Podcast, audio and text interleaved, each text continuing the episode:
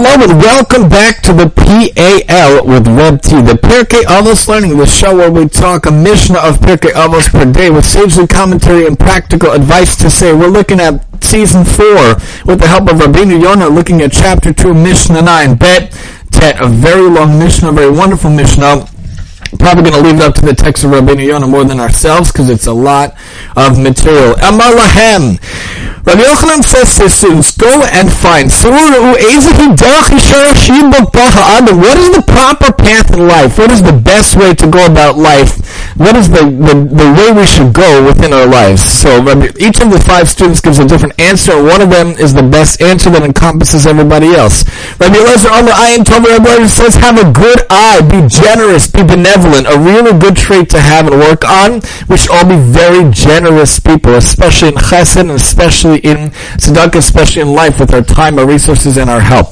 Rabbi Yeshua Omer Chaver Tov, be a good friend, be that good friend to everyone around you. Be the type of person people can lean on, people can rely on, people can realize that you would help anyone, anytime, literally giving the shirt off your back any time of day. Rabbi Yossi Amr Shachin Tov, be that good neighbor. Rabbi Yossi says, be a good neighbor, lending a hand to any of your neighbors, anything they need, anytime. Be a good neighbor and bring people to your neighborhood. Be that person that people want to come to to scout out the neighborhood also. Rabbi Shimon Omer Haroa Sanola, it's someone who foresees the outcome, someone who sees down the line the consequences of his actions. Maybe by that way you won't sin. Rabbi Lezer Omer Leiv Tov. Rabbi Lezer says, have a good heart a person who has a heart of gold, a good heart, a, a, heart that's expanding, that's so big, so full, that's a really good compliment to have. That means a person's a really good person, really tries to do good for others. Be that person who has a good heart, that heart of gold. I like his words better than yours, because in your, in his words are your words. I like his words, your words are included in his. What's the bad path to avoid? The question is if, if we're doing the good path, shouldn't the bad path be the opposite? But not always is it the opposite, really. Rabbi Lezer, ayin ra, bad eye, an evil eye. Don't have an evil eye. Don't have scorn, God forbid, on others. Rabbi Yeshua Omer Chavara, don't be a bad friend. That's what to avoid. Rabbi Yossi Omer Shachin ra, don't be a bad neighbor. Rabbi Shimon Omer Halov Avenu Mishalim, someone who gives but doesn't repay. Someone who takes but does not repay. A borrower that doesn't repay. How is that the opposite of before? Maybe we'll see echad alovim min amakim kalovim min amakim baruchu. Uh, echad alovim min adam kalovim min amakim baruchu. Someone who, who, borrows from a person is like borrowing from Hashem himself. Shenemar lova rashave lo yishalem tzadik chonim v'nosein. A wicked person borrows but does not repay, while the righteous one is generous and gives. Rabbi Elazar Amar Leiv Ra. Rabbi Elazar says a bad heart. Amar. He says to them, I like the words of Rabbi Eliezer because in his words, your words, your words are included within his. So obviously the best thing to have is a good heart. So Rabbi Yochanan was speaking to his students and he said, a good eye, Rabbi Eliezer, the, one who is happy with his lot. That's what Pirkei says. Who is rich? Someone who is content, happy with what he has. Hashem gives you exactly what you need, exactly what you're supposed to. That's what we're supposed to be happy with because that's what we were given. A good friend. You should attach yourself to a good friend, a good neighbor. Look for a residence where there are good neighbors. They will always be there for you, always give you much pleasure when they are good neighbors. That's how the Rishonim explain these words, which might be the Rambam. However, this does not seem to be correct according to Rabbi Yonah, because according to them, a good eye and a good heart are things that relate to the individual himself, while a good friend and good neighbor are external factors related to others. Therefore, the correct explanation, Rabbi Yonah says, is as follows. The straight path one should adhere. There is no one good leader we should cling to at the expense of others. We need them all. Yochanan ben Zakai's question was, which single midah should one strive to perfect? As a stepping stone to all the other good midas. It's better to work on perfecting one midah than to have a smattering of many with none of them perfect. So better to have one really good midah than a lot of them that are not so great. That's like the idea of really good to know one good thing than to know a little bit about everything. It's good to know about everything, but if you could perfect one thing, that's also very good. Rabbi Eliezer answers a good eye, meaning generosity, a very fine, praiseworthy midah. One who has reached the pinnacle of generosity can then progress from there to other midos. The best thing to have is a good eye, according to Rabbi Eliezer. His open heart and generous eye have enabled him to perfect this midah. A person like this is capable of all the other good midas as well. As it says, fortunate is one who's gracious to the humble.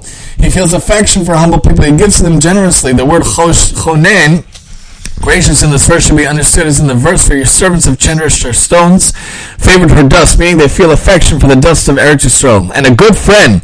Stay with this good path. It's easy to begin by being a good, trustworthy, wholehearted friend to a single person to whom you want to become close, that there will be one person who is pleased with you. Through this, you'll be able to cultivate friendships with others as well.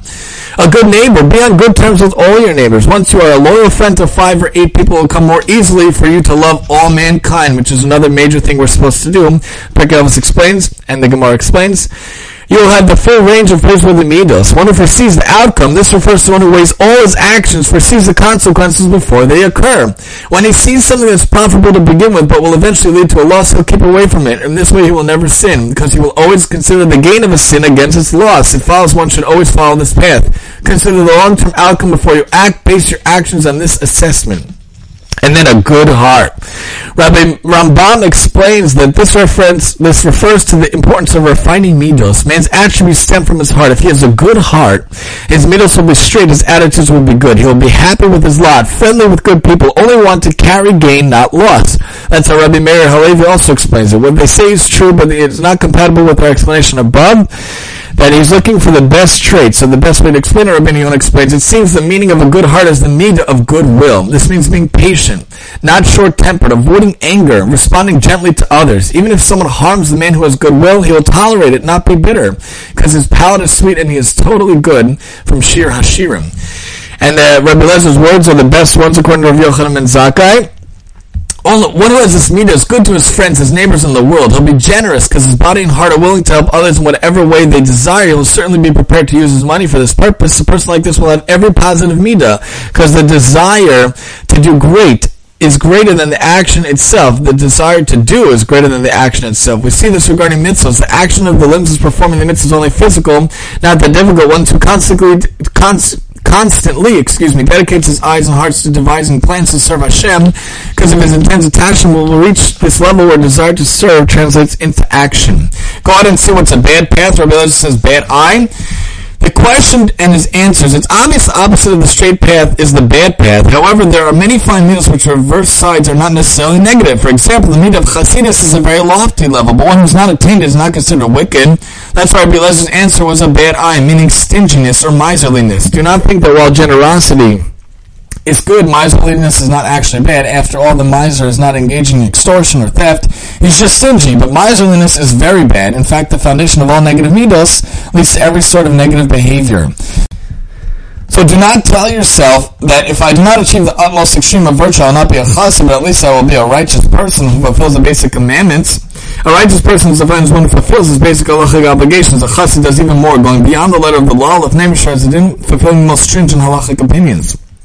You do not realize that this is a wanting that cannot be numbered. In the long run, the minor deficiency of yours will ultimately leave you very sorely wanting. Shlomo said in his wisdom, the flies of death will make the perfume's oil repulsive. The flies of death will do that. A little bit of foolishness outweighs wisdom and honor.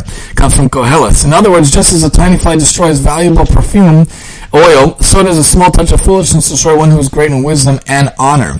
Foolishness, stinginess, provides one from growing a good character. He'll be a Bilial, lacking growth in all midos. We find this by Naval, who was stringent and was a Bilial. He was supposed to, to give, but he was he didn't want to give his meat and water and shelter for others. His wife's response to her, other, to her uh, husband's unwillingness, let my more not set his heart against man who's a Bilial meaning you got to be better about this. So a bad friend, a bad neighbor. If you're bad yourself, you'll be bad to your friends and neighbors. One who borrows, uh, excuse me, uh, one who is no, sorry, I got mixed up for a second, but we are on track. Sorry. So if you're bad to yourself, you're bad to your friends and neighbors. So one who borrows and does not repay couldn't specify any one midah to avoid. Obviously, one foresees the future. Everyone considers the immediate actions, consequences of the actions. Therefore, to choose that would be a really good thing to do, to consider the consequences. But a practical example of borrowing and not repaying is an illustration of a circumstance where it's essential to foresee the outcome. If you do not, you're not distancing yourself from the wrong path. At the time you took your loan, you should have considered whether or not you could pay it back. If you can't pay it back, don't borrow, or figure out a way of what to do.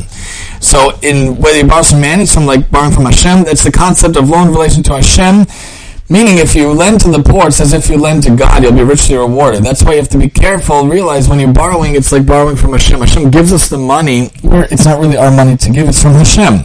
We have to figure out and realize that it all comes from Hashem. Therefore, don't realize that you're blameless and free of sin. Really, you have to be careful with giving out. Really, you have to be careful with paying back. If you're innocent here, you might think that you're innocent here, you didn't really take much, you didn't really borrow much, really Hashem has an accounting of everything. If you borrow and don't repay, you're wicked even if you do not have the money. You should have thought about how you would repay the loan before you took it. A righteous person realizes he's gracious and gives. He will give and repay whatever he has with good grace because he took repayment. One who repays his debts does not deserve any special gratitude. He's doing his plain duty. But a righteous, refined person speaks graciously so that when he returns people's money, they do feel grateful to him. The money he returns will make them his friends.